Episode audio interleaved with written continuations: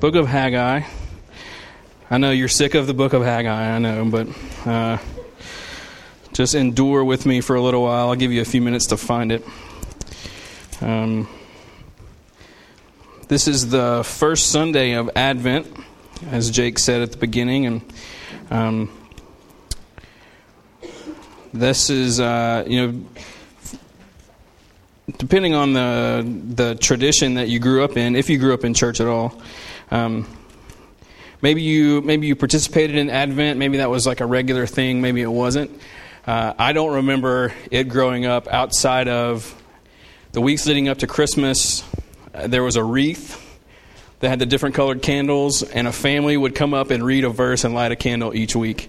That's like uh, kind of all I remember, which doesn't mean it wasn't explained to me. It's just my retention wasn't very good. And um, the in the last several years, really, as a church, um, we have participated in Advent in different ways, um, just trying to really get into the depths of what this is about in regard to the history of the church.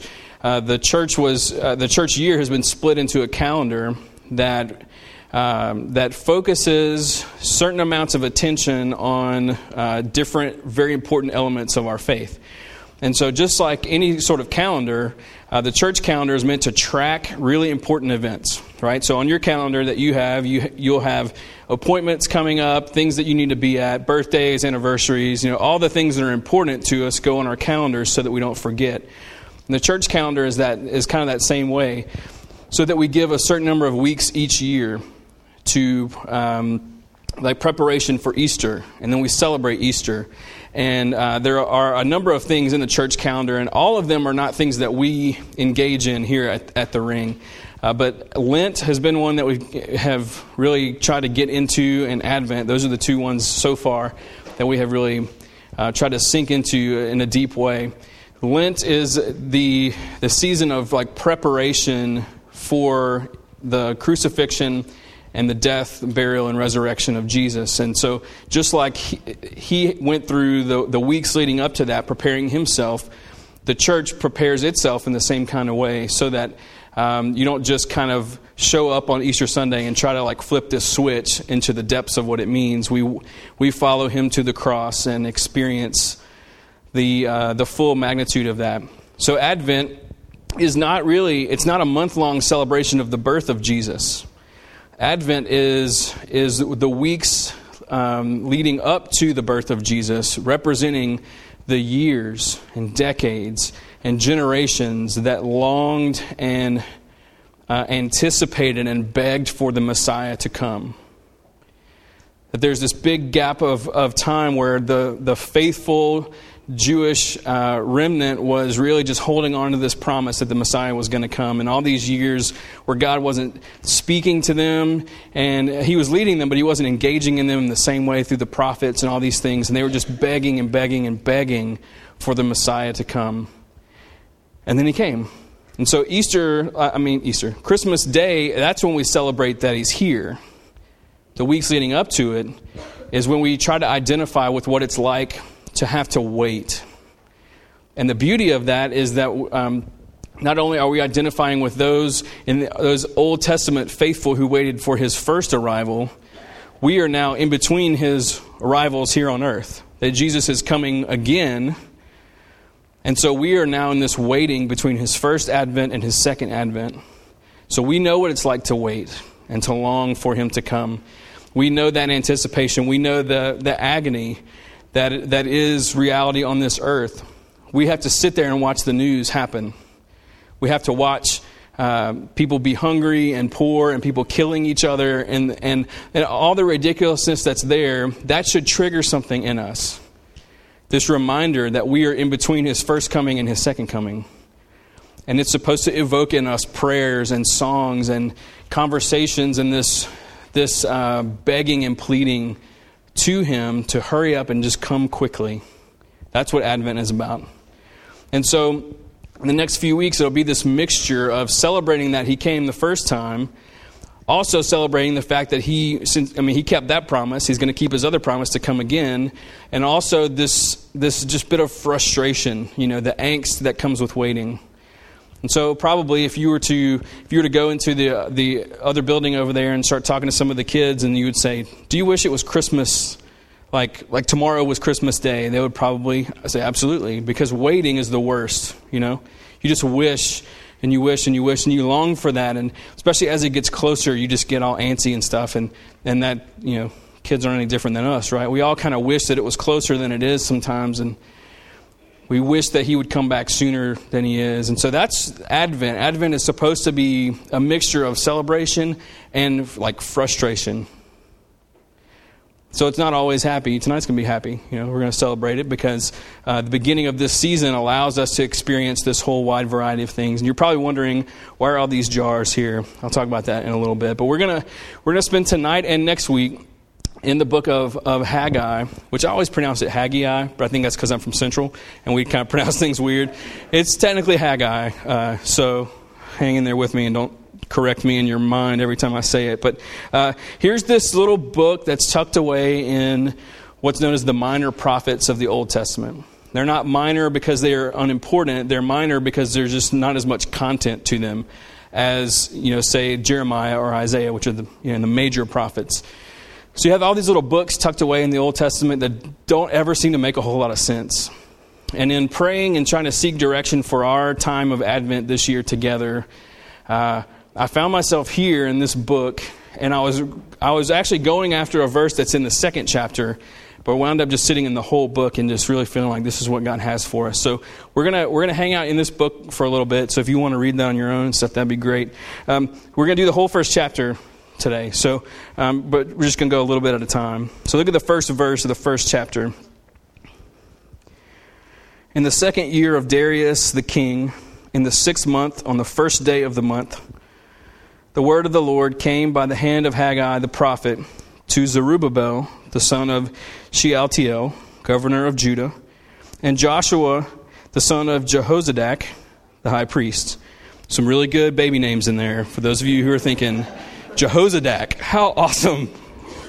Oh man, okay, so that's for free. Okay, so um, so the so it starts off and it's giving us like an, a time in history to reference but unless you have studied and stuff or just know all this stuff, you may not really be able to place that on a calendar date.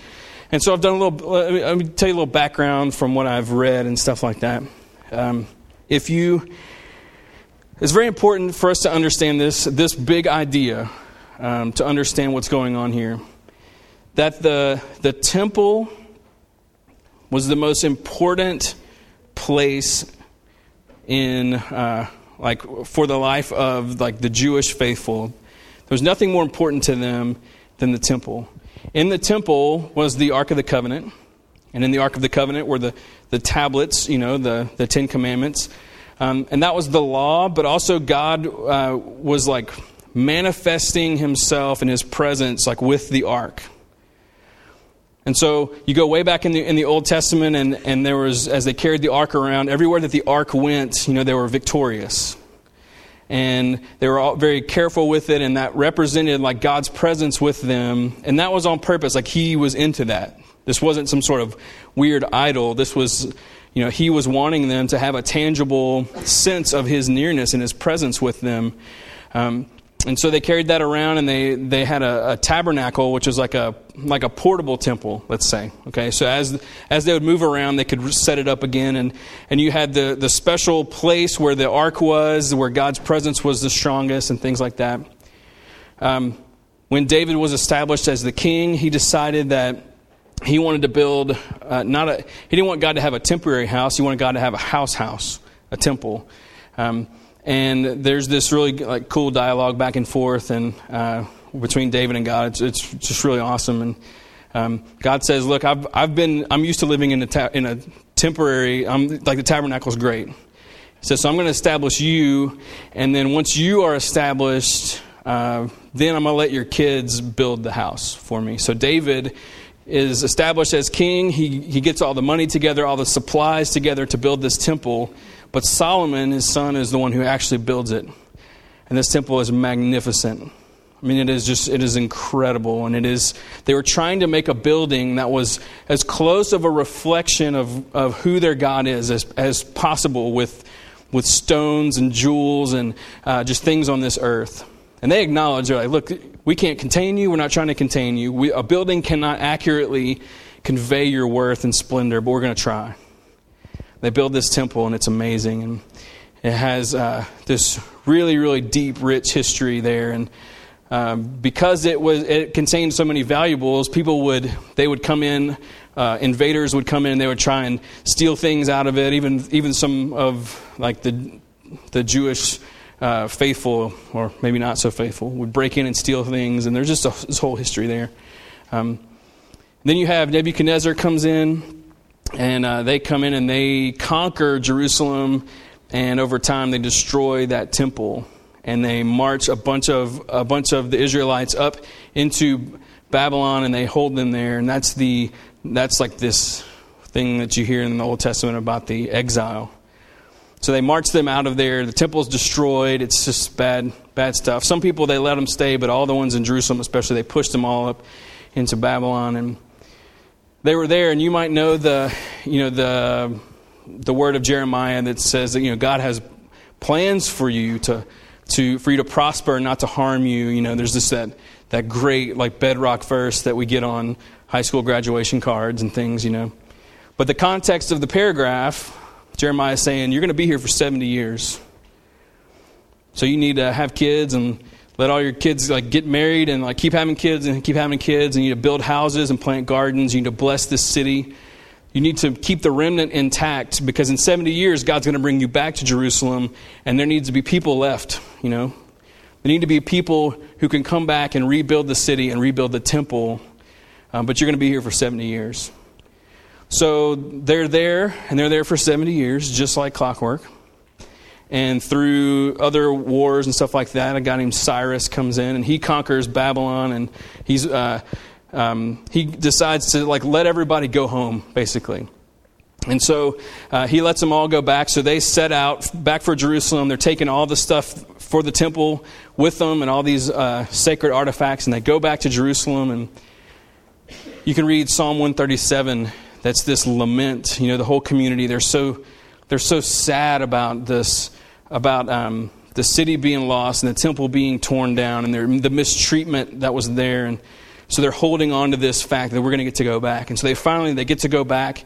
They come into Jerusalem and they start to rebuild their lives. And uh, they, they build the, the foundation of the temple, but then it just kind of stops. And that's kind of where we pick up in the story. So they've been the temple was destroyed. They were pushed uh, into Babylon 70 years. They finally get to come back, and their goal of rebuilding the temple is now real. They get the slab done, basically, and then it just kind of shuts down. Uh, the book of Ezra is like kind of where this is all kind of playing out, and uh, so a lot of these overlap in there. And so that's kind of where we find things. I hope that makes sense. Um, so look at verse 2. Thus says the Lord of hosts These people say, The time has not yet come to rebuild the house of the Lord. Then the word of the Lord came by the hand of Haggai the prophet. Is it a time for you yourselves to dwell in your paneled houses while this house lies in ruin? All right, I'm going to read that again. So he's speaking to the governor of Judah and the high priest Okay, they're speaking to the leaders. This is what he says to them. This is coming from God. Thus says the Lord of hosts, these people say, this is verse 2, these people say the time has not yet come to rebuild the house of the Lord. And the word of the Lord came by the hand of Haggai the prophet. Is it a time for you yourselves to dwell in your paneled houses while this house lies in ruins? Now skip down to verse 8. Go up to the hills and bring the wood and, and build the house, that I may take pleasure in it and that I may be glorified, says the Lord. You looked for much, and behold, it came to little. And when you brought it home, I blew it away. Why? declares the Lord of hosts. Because of my house that lies in ruins, while each of you busies himself with his own house. All right, so um, if you if you think that God is not the kind of God who will bust some chops sometimes, then you need to read the Old Testament. He is a chop buster, and that is exactly what is happening here. Now, this is not uh, at first when I first read those verses, I was like, man, that's like that's really strong against materialism, you know, and against like missing the point of Christmas and all that kind of stuff. Um, but then very quickly, the Lord was like, hold on, it's, it's not as much an indictment against them having houses that they, you know, enjoy or whatever. It's about the fact that, that their priority should be to build God's house that that was the thing that, that, when they were coming back into Jerusalem, like that was what they were excited about doing, and that's what they set out to do. And then they just got distracted by other stuff. And so, what is it about God's house that we need to remember? Here's, here's the, the big idea that God's temple in the Old Testament, that's how he was tangibly with his people. He wanted his people to know that he was with them that he was present. A place where they could go and offer sacrifices and pray and worship and know that he is there with them. They could doubt it other times and other places, but you can't doubt it when you're there. Their faith was not very strong. They needed something tangible. This was something tangible, and he wanted to be with them. And he was always with them, but maybe they didn't know it, so he gave them a place. Because presence is very important to our God that He is with His people. And so they come back, set out to build the temple, and yet they got distracted. And what that means is that here they are planning their houses and putting paneling on them, which was, was this extra adornment, you know, things that were unnecessary. They were seeking their own comfort and their own stuff. And they were doing it all without this like dependence and this relationship with their God who wanted to be with them. And so they were missing it. They lost sight of the most crucial thing in life. They were trying to make their lives look a certain way and just kind of missed it. And what's really sad is that they apparently didn't even realize it. I know I'm going to hop around a little bit, but trust me, this it's all intact. Look at verse 6. You have sown much and harvested little. You eat, but you never have enough. You drink, but you never have your fill. You clothe yourselves, but no one is warm. And he who earns wages does so to put them into a bag with holes. Now, at first, it sounds like they are just, um, like, really just like greedy and like nothing ever satisfies them and that kind of stuff. But what he's really saying is like, no, you're haven't have you not noticed the fact that you're planting all this stuff and yet it's not raining? It's not raining enough to grow your crops, and so you're doing all this work, but it's producing very little. Have you not noticed? But they hadn't noticed. They just kind of put their heads down and were like just pushing their way through says, You've sown much and harvested little. You eat, but you never have enough. Saying, Yeah, you know, your, your crops are producing food, but not, not much. Have you not noticed? Have you not noticed that? You drink, but you never have your fill. You clothe yourselves, but no one is warm. He who earns wages does so to put them into a bag with holes. It's like, have you not noticed that your lives are filled with all this effort and yet very little productivity? Have you not noticed that it's not been raining, that I've not been blessing the land. This is a great parent moment. It, sound, it sounds at first like karma, right? Saying, well, you're not being faithful, so I'm going to, you know, you get what you deserve. That's not what's going on here. This is a parenting moment. Parents, say, do you ever withhold things from your kids to get their attention? Sure, you do. You know, you know when they're not paying attention. You know what's going to get their attention. And then sometimes you do that. You ever get to that point where you're, what used to work doesn't work anymore? You're like, oh no, what do we do? God's at that point, not that he doesn't know what to do, but he's at that point where he's saying, look at the pattern. Look what's going on around you. Have you not noticed it hasn't rained? Look at verse 8. Look at verse 9. You looked for much, and behold, it came to little.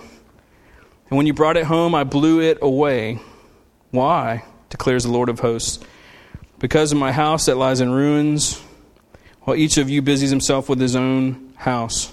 Therefore, the heavens above you have withheld the dew, and the earth has withheld its produce. And I've called for a drought on the land and on the hills and on the grain, the new wine, the oil, on what the ground brings forth, on man and beast, and on all their labors. And they're probably going like, wait, what? Oh yeah, I guess it hasn't rained very much, has it? And who did they ask for rain? God. God has this very special relationship with Israel. And it's one where he is constantly like blessing them when they're obedient. And when they're not obedient, he's withholding things because he wants them to pay attention to his love and to his goodness and his care for them. But the most important thing to God is the relationship with his people. And so here, here he is withholding the dew, withholding the things that make the crops grow and all the things that flourish them. And they are clueless. They just keep working hard, working hard, working hard. And so God sent them a messenger. He sent them this messenger, Haggai, to go to the leaders and say, God wants you to know what's going on here. He wants you to see that we're missing the point, that He wants to be with us, and yet we're focused on our houses we're focused on all the wrong things. We're missing out on the blessing of the presence of our God. So let's look around and let's see, let's look at, look at the lack of rain and look at what he's withholding. He wants us to pay attention. Let's pay attention. Please, let's pay attention. And this is how he words it. Look in verse 5. It says, Now therefore, thus says the Lord of hosts, consider your ways. That's, the, that's what he's telling them.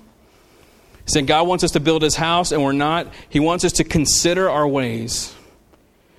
Consider that we're trying to do life apart from the presence of our God. And look at the futility it has, it has formed within us.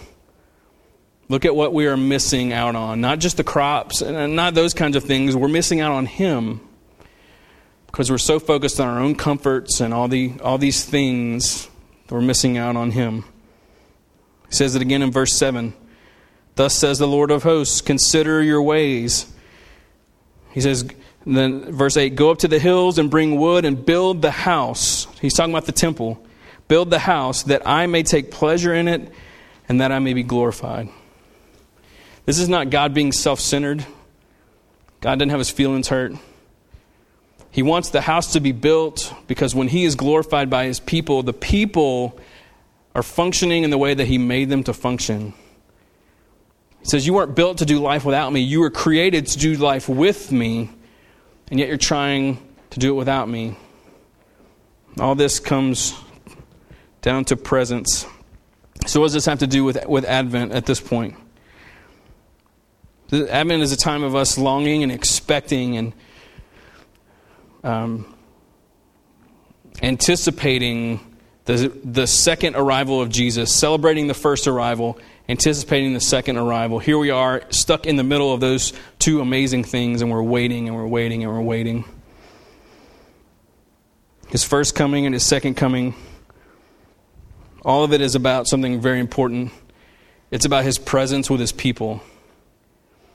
In the Old Testament, in the tabernacle, he was present. In the temple, he was present. And he's wanting them to rebuild it so he could be present. In Jesus, he was present. Jesus goes to heaven, sends the Spirit. He's present. He's coming back to get us and be present. He's going to take us new heaven and new earth, rebuild all this kind of stuff, and be present with us forever.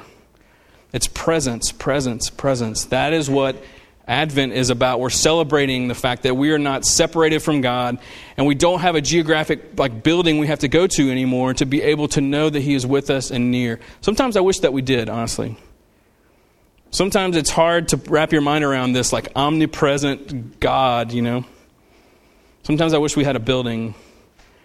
And maybe we do maybe we do have some very special spaces like GPS points on the planet where they're just special to you. Maybe this room is a, is one of those places where it's not that he's more present here, but maybe you're more present here, you know. in, in January, we're doing a reunion. Um, from every, we're trying to get everyone who's ever come through the ring to go over to Parkview. We're going to have like a weekend of things. And for some people, that gym is a GPS point on the planet where you just you dial into God's presence differently. Or maybe that sanctuary. Maybe it's somewhere that you grew up, wherever it is. Presence. God wants to be with us because he's, re- he's relational and He's with us and we're with Him. And so, all of this in the history of Israel is about God being with His people and the people being with their God, and that being something that's cognitive. It's you're aware of it, you know it, it's intentional, you're embracing it that here we are between the two Advents and we're longing, we're waiting, we're praying, and we want Him to come back. We're so glad He came in the first place and He's not abandoned us, and we're hanging in there for Him to fulfill these promises.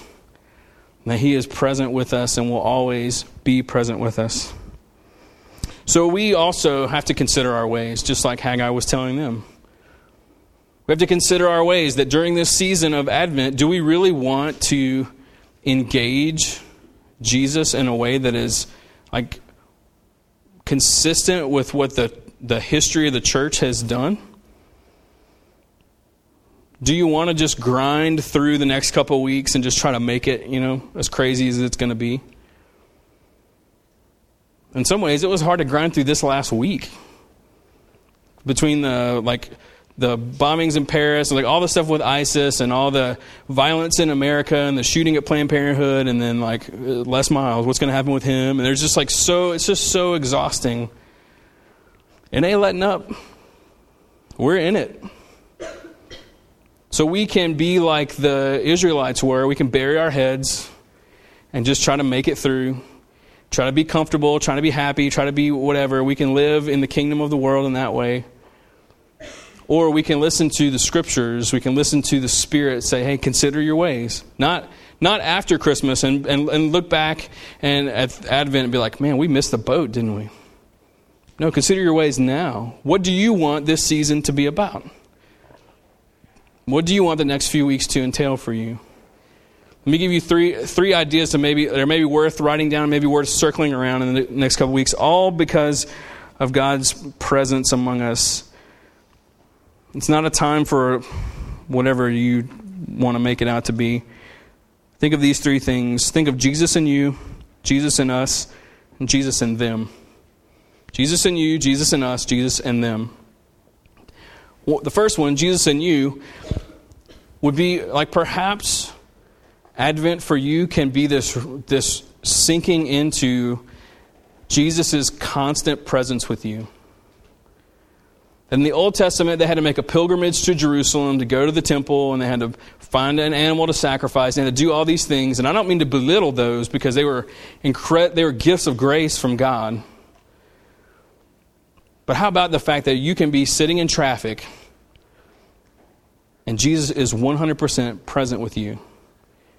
That his presence in this room is the same as his presence in heaven. There's no, we're not we're running at like 73% capacity here. This is 100% all the time that the incarnation of Christ, of Him coming to earth, the Word becoming flesh, Emmanuel, God with us, Emmanuel, God with you, that maybe in the few, next few weeks there can just be ways that you intentionally um, ask Him to help you become aware of the fact that He is with you. What a gift that is. Jesus and you.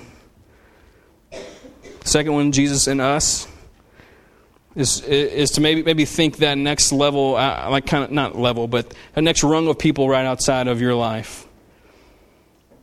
Maybe it's your spouse, maybe it's your kids, maybe it's your community group, maybe it's your close group of friends, maybe it's this church.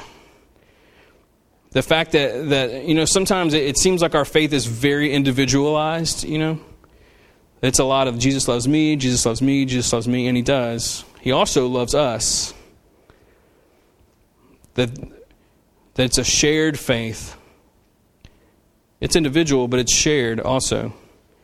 That the people around you, He's with us as well, He's with them as well. That you desire for them to know that. Maybe they know it, maybe they don't know it.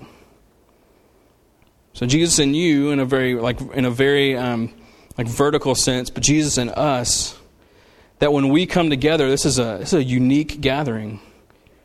That Advent is not a time to not go to church because it's crazy. It's a time to go to church because Jesus with us. Being in a room full of people can it can increase your faith. It can increase your trust. It can be an encouragement to you. It can be it's just this really special place. So don't skip church during Advent. I know life's busy. Say no to other stuff. We only have two more community groups. Go to them. Jesus and us together. That maybe this season is about you being more aware of His like presence with you and our and His presence with us together. That Christ in you, the hope of glory, means that you are walking around and you are a part of His incarnational ministry. Like He's in you. So the Word has become flesh and dwelt among us. Yeah, okay, so He walked the earth. When the Spirit came, Christ in you, the hope of glory, becomes real. And so that's you by yourself, that's you with us. And the third thing was Jesus and them. I don't mean them in a bad way, I mean them and, and whoever them is to you. I'm going to talk a little bit more about this next week, but the, the people who don't know, they just don't know Him. That could be people you work with, people, it could be people that you live with, it could be people in your family, it could be neighbors. It could be strangers. It could be people across the world. It could be the nations. That's not just Jesus in you and Jesus with us, it's Jesus in them. I mean, it's a global thing that Jesus came for the nations, not just our nation and not just you, not just me. That when, when, when we bury our heads and it just becomes too much about us, us, us, we're just like the Israelites here, trying to put the stucco paneling on their houses to make them look pretty while the temple lays in ruins. And God saying, Hold on. Hold on. So, you being incarnationally present with other people, maybe that's a part of Advent for us as well. That we realize Christ in me means I'm taking in the incarnate word, in a sense, into Walmart and into the places that we work and into uh, all the places that we go and school and all those kinds of things. Jesus in you Jesus in us, Jesus in them, whoever them might be for you. It's weird to think sometimes that Jesus is, is incarnationally present with people whenever you are sitting there with them. We may not naturally think of ourselves that way, like, well, I'm about to go represent Jesus in this room, but you do. It's amazing. So perhaps it's, it's important for us to to join Jesus in incarnational ministry. In the Word becoming flesh, us, right? And dwelling among people. Maybe that's a way to celebrate Advent that is really, really tangible. If you want to do that with, with people, you know, like if you really want to dial into God with us, if you want to not be like these Israelites who are distracted by comfortable living, and you want to build the temple, you want to prepare room in your life for Jesus, which is what we're doing,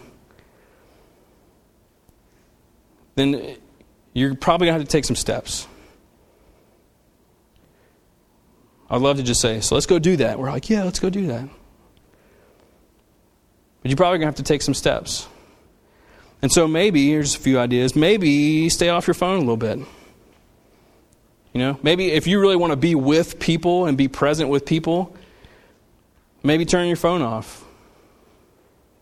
Maybe spend some time as a family not engaged in like TV and all that kind of stuff. Maybe have some intentional time. Maybe as groups of friends, maybe we can sit around and like converse, you know. Maybe maybe maybe we could try that, you know. And maybe staying off their phone, maybe maybe intentionally being an active listener. That maybe when you're going through and you're checking out at some store somewhere and the person's like just scanning your stuff, you know, Maybe ask them how they're doing. It's crazy idea. It's just a thought. Ask them how they're doing and, and then listen to what they say. Because sometimes, you know what? They'll be like, I'm doing terribly. And then what, then what do I say? Well, say whatever. What say first thing comes to your mind? Say, me too. That's first thing comes to your mind. Say, I'm sorry to hear that. That's first thing comes to your mind. Don't just say nothing. That's terrible. That's bad. Be an active listener because you're being incarnationally present with that person that's, that's checking out your groceries at the store. You're being present with your coworkers. You're being present with your kids, with your spouse, with your friends, when you're not just sitting there playing on your phone, halfway listening to things. That's not how God does with us. God is not halfway incarnationally present. He was all in. Jesus became a human. Like he was, he was a baby. He didn't just be like, how about I just kind of like quantum leap into earth, you know, just get it done and get out of here. He's like, no, I'm going to be born. I'm going to grow up. I'm going to be a nine year old. I'm going to learn. I'm going to have people talk to me like I didn't create all this stuff. And I'm going to have to figure out what to do with it. So I'm going to live, I'm going to make decisions, I'm going to be hurt by people, I'm going to experience all these kind of things, and then I'm going to die for them. And then the Father's going to raise me from the dead, and I'm going to go and just intercede because I'm the only one who knows how to do this. Jesus was all in. Maybe we can be all in relationally. Just be present with people. That's going to require some steps. It's going to require some very, very um, important things like dialogue and listening. These jars right here, I'm going to explain them when we're done here in a few minutes, but these jars, these are this is a way that maybe you can be present with the people that you live with. And you can be present with your Savior. And you can be present with, with other people. And these jars, it's just a, just a tool to maybe help us engage and be more present with people and let the Word, who's become flesh, dwell among us and let each other know it and be reminded of it. We have uh, the Maison d'Ami Christmas party. That's incarnational ministry. Breakfast at the park, incarnational ministry. We take up an offering during Advent every year where we ask people to set aside money in your Christmas budget to put in this offering that's going in an account that one day is going to take Hope of Life, the, our children's home in Calcutta, and put them in a new place where more kids can be taken care of. You may not be able to go to Calcutta, but you can put money in this offering. You can be present in that ministry.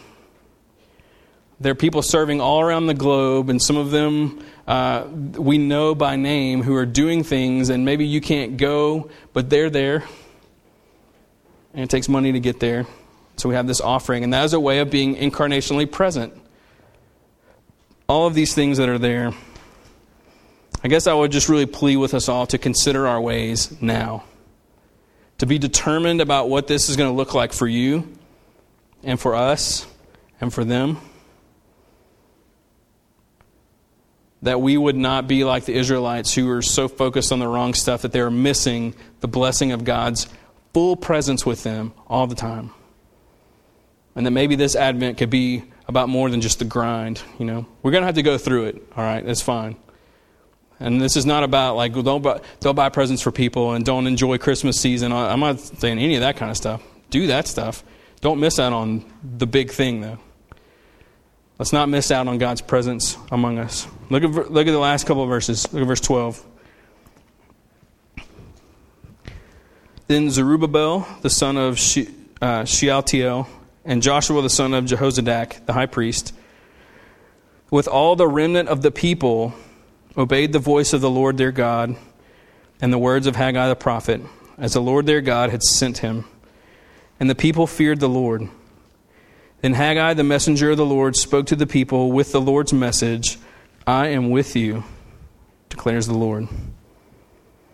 And the Lord stirred up the spirit of Zerubbabel, the son of Shealtiel, governor of Judah, and the spirit of Joshua, son of Jehozadak, the high priest, and the spirit of all the remnant of the people, and they came and worked on the house of the Lord of hosts, their God, on the 24th day of the month, in the sixth month, in the second year of Darius the king. You know, they just, they were like, oh, okay. They considered their ways. And there was a couple of weeks between the word that came from Haggai and when they're like, all right, let's get to work. We ain't got a couple weeks. We don't have a couple weeks. But when they obeyed and they listened, the leaders were like, hey, we got to do this. And people are like, yeah, we got to do this. What, what is the word of God to them? He says, I am with you. I'm with you. Let's get it done. And so we're going to begin Advent.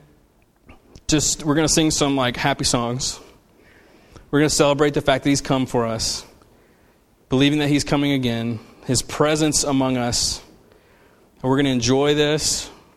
We're going to consider our ways. And we're going to be present with each other and with anyone that He brings to us. And we're going to get every drop out of Advent that He has for us. Cool? All right, let's stand up. Let me pray.